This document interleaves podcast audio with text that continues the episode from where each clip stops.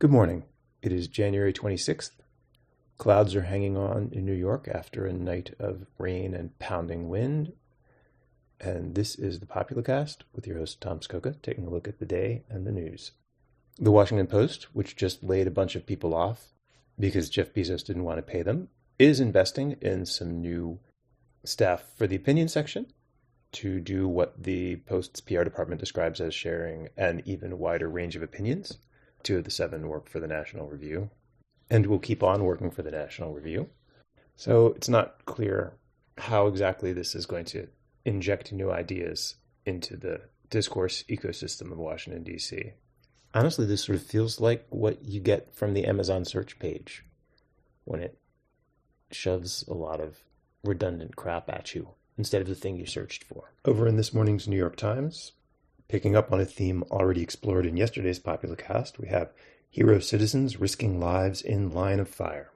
There's a real Hall of Fame example here of the Times's editorial commitment to taking any proposition, no matter what it may be, and presenting it as something put forward by one side in a debate, which is here Advocates for stronger gun laws contend that no American should have to put their body on the line in the face of a gunman armed with military style weapons at a dance hall, a religious service, a mall, a high school. That's an oddly lyrical turn of phrase. Are the advocates leaving out the conjunction before a high school at the end for effect? Or is the Times itself perhaps feeling this sentiment that it is ascribing to some outside third party? Because God forbid the paper should be seen as taking a side on the question of whether it's desirable for violent death to be a background specter in every activity that Americans might pursue.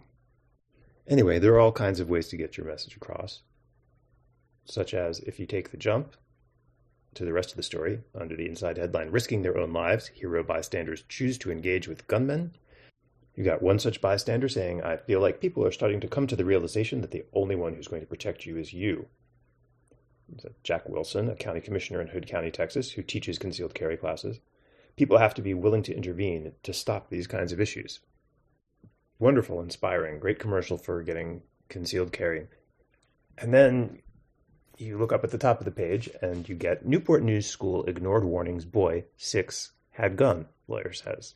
The story is a ghastly update on the already ghastly story, including the detail that after administrators failed to follow up on an unsuccessful backpack search of the boy who was suspected of having a gun, around 1 p.m., another teacher reported that a student had come to the teacher crying, saying that the six year old boy had shown him the gun at recess and threatened to shoot the student if the student told anyone.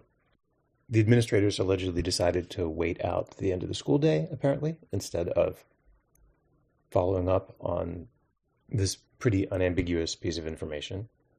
I guess the moral of the story is that the other first grader should have been carrying a gun of their own.